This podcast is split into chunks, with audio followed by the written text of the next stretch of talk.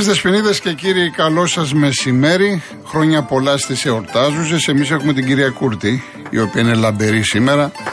Μπορείτε λοιπόν να καλείτε στο 211-200-8200 και να λέτε τα χρόνια πολλά στην κυρία Ειρήνη και να γραφτείτε στη λίστα για να μιλήσουμε σε λίγη ώρα ζωντανά στο αληθινό ραδιόφορο 97,8. Είμαι ο Γιώργος Κολογοτρώνης. Θα είμαστε μαζί μέχρι τις 5 το απόγευμα.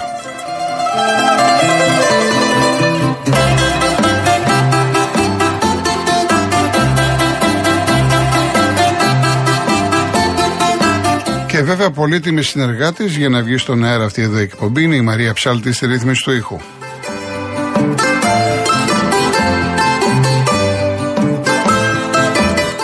Είναι η μέρα Ολυμπιακού σήμερα στο μπάσκετ στις 9 παρατέταρτο από την Νόβα, από το Prime. Παίζει στην πόλη με τη Φενέρ. Ολυμπιακός θυμίζω ότι προηγείται με 2-1. Στο τελευταίο μάτς το μεγάλο καλάθι του Λούκα που ακόμα κάνει το γύρο του κόσμου από τις φοβερές περιγραφές, όχι μόνο στο επίσημο κανάλι της Ευρωλίγκας, σε ολόκληρο τον κόσμο που αγαπούν και να δεικνύουν ε, το μπάσκετ. Ο Ολυμπιακός λοιπόν παίζει με ένα ψυχολογικό βαντάζ, διότι αν χάσει δεν είναι χαμένος, αντίθετα με τους uh, Τούρκους.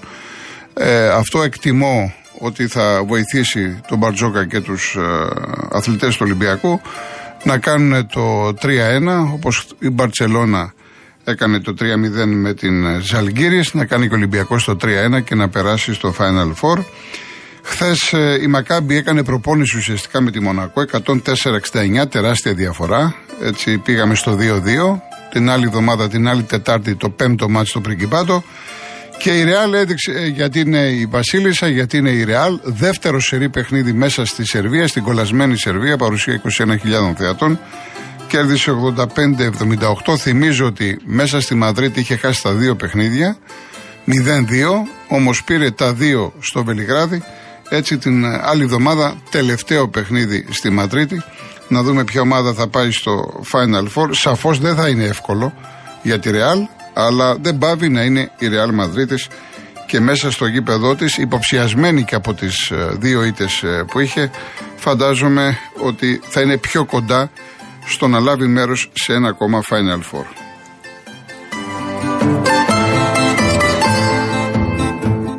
Εδώ εσωτερικά έχουμε την κρίνια μας για διαιτησίες, για τελικούς. Ετοιμάζονται οι ομάδες και για τα play out, αλλά βασικά για τα play off που ενδεχομένως την Κυριακή να ξέρουμε και πρωταλητή. Θα τα δούμε όλα αυτά.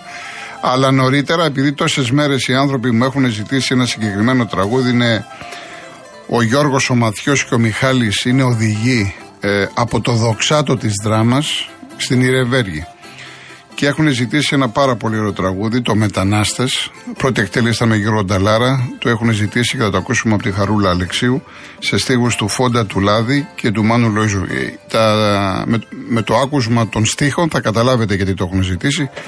Είναι αφιερωμένο όχι μόνο σε αυτούς, αλλά βέβαια σε όλους τους Έλληνες που ζουν στο εξωτερικό και το μυαλό τους είναι εδώ στην πατρίδα.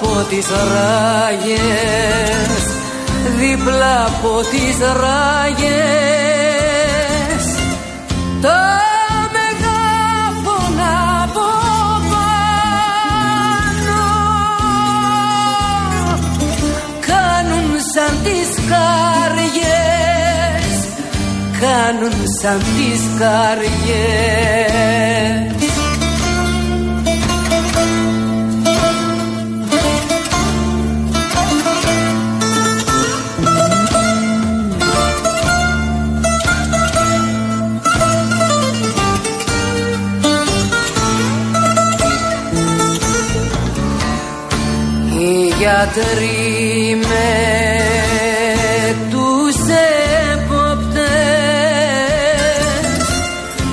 στα ψεσβήσε μας χωρίζουν. Τα καλά απ' τα σκάρτα τα καλά απ' τα σκάρτα.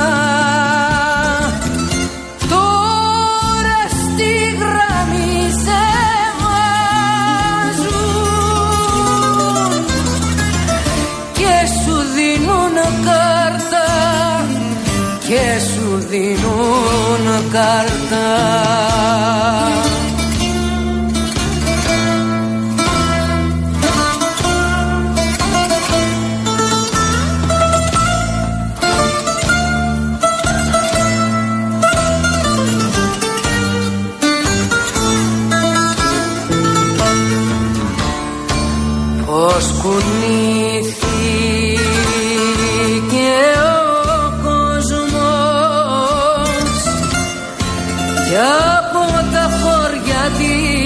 της δράμας. Βρέθηκε σε τόπους βρέθηκε σε τόπους που σαν του καπνού τα φύλλα. Βλέπουν τους ανθρώπους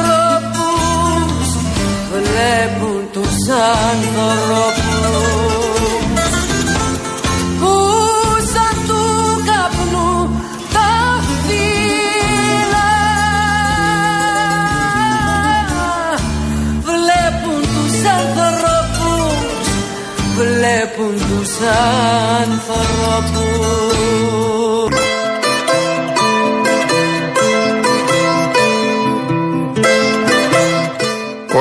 αυτό με τη Χαρούλα Αλεξίου, καταλάβατε.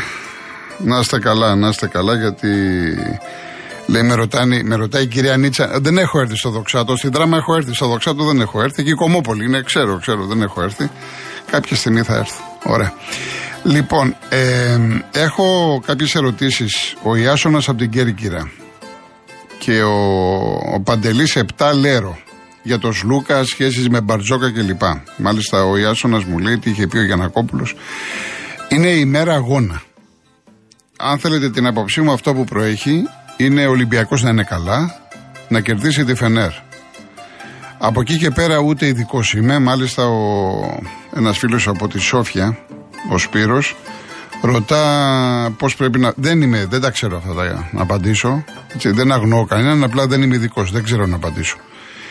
Τώρα, όσον αφορά τον Σλούκα, ε, δεν θέλω να αποφύγω την ερώτηση. Να ξέρετε δύο πράγματα. Ότι οι αιώνιοι κατασκοπεύουν η μία πλευρά την άλλη. Αυτό είναι δεδομένο, γίνεται παραδοσιακά χρόνια. Και όχι μόνο στο μπάσκετ και όχι μόνο στην Ελλάδα. Είναι ένα παγκόσμιο φαινόμενο. Αλλά από εκεί και πέρα, χωρίς να ξέρεις, εάν διαβάσεις προσεκτικά το τι είπε ο Λούκα προχθές μετά το τέλος του αγώνα, ε, μπορείς να καταλάβεις ότι δεν θα πω τη λέξη υπάρχει θέμα, υπάρχει πρόβλημα, αυτό δεν το ξέρω, αλλά κάπου μέσα του είναι ενοχλημένος. Γιατί είπε ο Λούκας ότι όταν παίζεις 20 λεπτά δεν μπορείς να είσαι ηγέτης. Δηλαδή το καρφί του το πέταξε. Και προφανώς ο Λούκας και ο κάθε Λούκας θεωρεί ότι είναι πρωταγωνιστής, θεωρεί τον εαυτό του ότι είναι ένας σπουδαίος αθλητής και θέλει να παίζει περισσότερη ώρα. Υπάρχει περίπτωση να ρωτήσεις κάποιον αθλητή πόση ώρα θε να παίζεις και να σου πει ότι εγώ θέλω να παίζω 5 λεπτά, 10 λεπτά ή 15 λεπτά. Από εκεί και πέρα όλα τα άλλα είναι εσωτερικά θέματα του Ολυμπιακού. Αλλά επαναλαμβάνω ότι δεν είναι της παρούσης. Α τελειώσει το ματ, ας τελειώσει η σεζόν και από εκεί και πέρα ό,τι είναι να γίνει θα γίνει. Διότι εκκρεμεί και τι θα γίνει με τον Σλούκα εάν ανανεώσει το συμβόλαιό του, διαβάζουμε για ρεάλ κλπ. κλπ. Αυτά θα τα δούνε στον α, Ολυμπιακό. Λοιπόν, ε, σχετικά με τη διαιτησία, δεν αποφεύγω κανέναν. Ε. Ήδη έχω, επειδή προτρέχετε, επειδή προτρέχετε, εάν σήμερα όσοι διαβάζετε φύλαθλο, ε, φύλαθλος.gr, ήδη τα έχω γράψει αυτά, επομένως δεν αποφεύγω ο, για το Μελισανίδη κλπ. κλπ. Με, με ρωτάτε όσον αφορά τον ορισμό του, του φωτιά. Πρώτον να ασχοληθούμε με την ΕΠΟ λίγο. Διότι η ΕΠΟ, επειδή είναι ο Μπριχ, ο Γερμανός που θα σφυρίξει το Ολυμπιακός Παναθηναϊκός, είναι μια μεγάλη σφυρίκτρα. Ξέρουμε, βέβαια τώρα ασχολείται με τη Γερμανική Ομοσπονδία κυρίως, έχει αποσυρθεί από ελίτ κατηγορίες κλπ. Σύμφωνα με την ΕΠΟ, ότι τον είχαν κανονίσει πριν την ανακοίνωση του, της UEFA. Και είχαν, είχαν κανονίσει και για το Άρισα και ένα διαιτητή εκτός Ευρωπαϊκής Νομοσπονδίας, ο οποίος όμως μόλις έμαθε ε, την ανακοίνωση της UEFA, είπε δεν έρχομαι, βίζες κλπ. κλπ. Τώρα αυτά είναι αφήστατα. Έτσι λοιπόν όρισαν, εφόσον δεν έρχεται κάποιος διαιτητής ελίτ και α κατηγορίας, ορίστηκε ο Φωτιάς στον αγώνα Άρη ΑΕΚ. Έτσι. Εδώ λοιπόν το ερώτημα που τίθεται αυτόματα στην ΑΕΚ, για την οποία διευκρινίζω για μια ακόμα φορά ότι για μένα δεν είναι εκεί που είναι από τη διαιτησία. Έχει ευνοηθεί σε μερικά μάτς, αλλά δεν είναι εκεί που είναι από τη διαιτησία. Έχω δει την καλύτερη μπάλα φέτος από την ΑΕΚ. Αυτό είναι απαραίτητη η διευκρίνηση. Όμως, από τη στιγμή που η ίδια η ΑΕΚ, πολύ πριν αρχίσουν τα play-off, δήλωσε ότι θέλει ελίτ διαιτητές, όπως όλοι οι άλλοι. Καλούς διαιτητές, εν πάση περιπτώσει. Πίστεκόμαστε στο ελίτ, καλούς διαιτητές. Μέχρι τώρα δεν έχω δει μία τοποθέτηση για τον ορισμό του φωτιά, που είναι Έλληνας διαιτητής. Δεν πρέπει να μάθουμε ποια είναι η θέση της ΑΕΚ. Ο Παναθηναϊκός αντέδρασε χθες. Και λογικό είναι ένας Παναθηναϊκός που έχει ρίξει τους τόνους σε σχέση με προηγούμενα χρόνια. Ο Παναθηναϊκός αντέδρασε. Και δεν είναι μάλιστα μόνο ορισμός του Φωτιά στο Άρης ΣΑΕΚ, Έλληνα διαιτητή, είναι και ορισμός του Βαρίστα που είναι Διαματόπουλο. Ο οποίος Διαματόπουλο ήταν ο διαιτητή που αντικατέστησε τον Πολωνό, τον Γκρατσόφσκι, δεν ξέρω αν ήταν μεθυσμένος ή όχι, με τη γνωστή ιστορία, στο ΑΕΚ Άρης.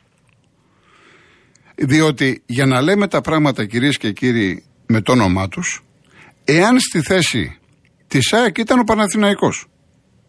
Δηλαδή, βλέπαμε στο Παναθηναϊκός Άρης το Διαμαντόπουλο. Και μετά στο Άρης Παναθηναϊκό το Διαμαντόπουλο στο ΒΑΡ. Και τώρα φωτιά. Η ΑΕΚ που συνέχεια βγάζει ανακοινώσεις και έχει γίνει επιθετική κλπ. Τι θα έκανε; Δεν θα αντιδρούσε. Θα αντιδρούσε. 100% θα αντιδρούσε. Άρα λοιπόν, καλό θα ήταν και για τους έξιδε, για τους Παναναϊκού, για τους Ολυμπιακούς που γίνεται χάμο, να έχουμε την άποψη της ΑΕΚ για τη διετησία, διότι φτάνουμε στο παραπέντε. Την Κυριακή μπορεί να ξέρουμε πρωταθλητή. Και αν δεν ξέρουμε αυτή την Κυριακή το πρωταθλητή, θα το, θα το ξέρουμε στις 14 του μηνός. Τελειώνει το πρωτάθλημα.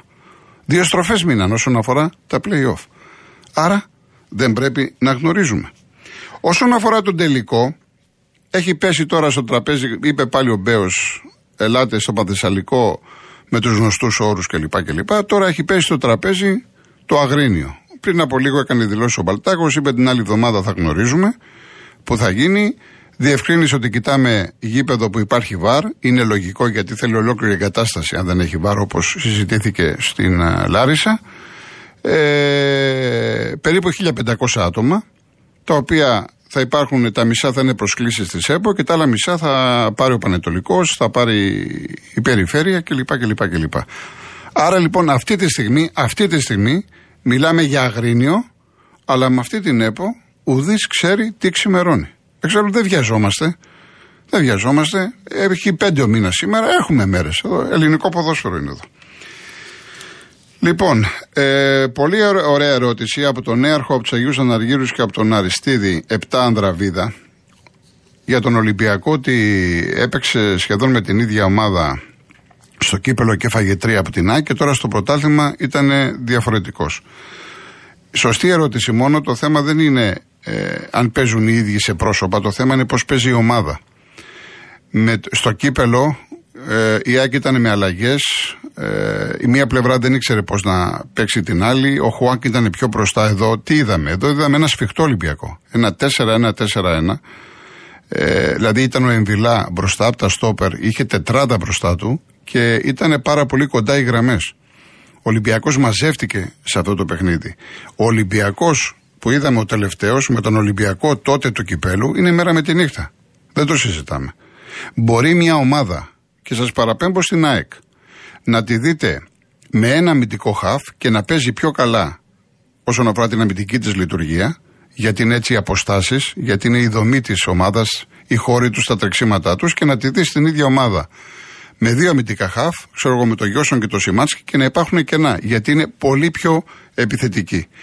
Άρα δεν είναι θέμα μόνο προσώπων, είναι θέμα το τι προσανατολισμό έχεις μέσα στο παιχνίδι. Τι εντολές από τον προπονητή, πώς παίζεις, τι κυνηγάς. Είναι τελείως διαφορετικά. Πάντως χαίρομαι για τις ε, ερωτήσεις. Πέτρο από τα Σελιανίτικα, ε, το, το, τα στατιστικά που μου λες είναι περισσότερο για τον μπάσκετ και για άλλα αθλήματα. Στο ποδόσφαιρο, ε, εγώ δεν δίνω σημασία σε αυτά με τα στατιστικά. Πρέπει δηλαδή να, κάνεις, να, να κάνει μπαμ κάτι για να, για να δώσω σημασία. Δηλαδή μπορεί να έχεις 20 τελικές και από τις 20 τελικές ε, ο αντίπαλος θα κάνει μία-δύο μεγάλες φάσεις. Να έχει ο αντίπαλος δύο τελικές και να είναι καλύτερες ευκαιρίες και να μπορούσε να έχει πάρει το παιχνίδι. Μην μπερδεύουμε, μην μπερδεύουμε τα στατιστικά.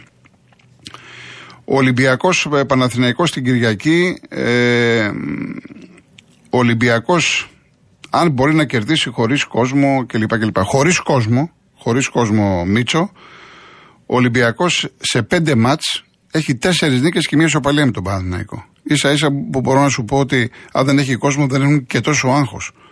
Μάλιστα μιλάνε τη, στη Real News της Κυριακής έχουμε τον Νικοπολίδη και τον Αποστολάκη και αυτό λένε ότι πολλές φορές οι ποδοσφαιριστές απελευθερώνονται αν δεν έχουν τον κόσμο γιατί δέχονται πίεση. Και ο Ολυμπιακός, αυτό που περιμένω εγώ και το είπα και χθες, είναι να παίξει για τον Ολυμπιακό. Αν από εκεί και πέρα ο Παναθυναϊκό είναι σε θέση να τον κερδίσει, θα τον κερδίσει. Ο Παναθυναϊκό σαφώς έχει κίνητρο. Και τον Παναθηναϊκό, κατά τη γνώμη μου, αυτό είναι το μάτς της δεκαετίας.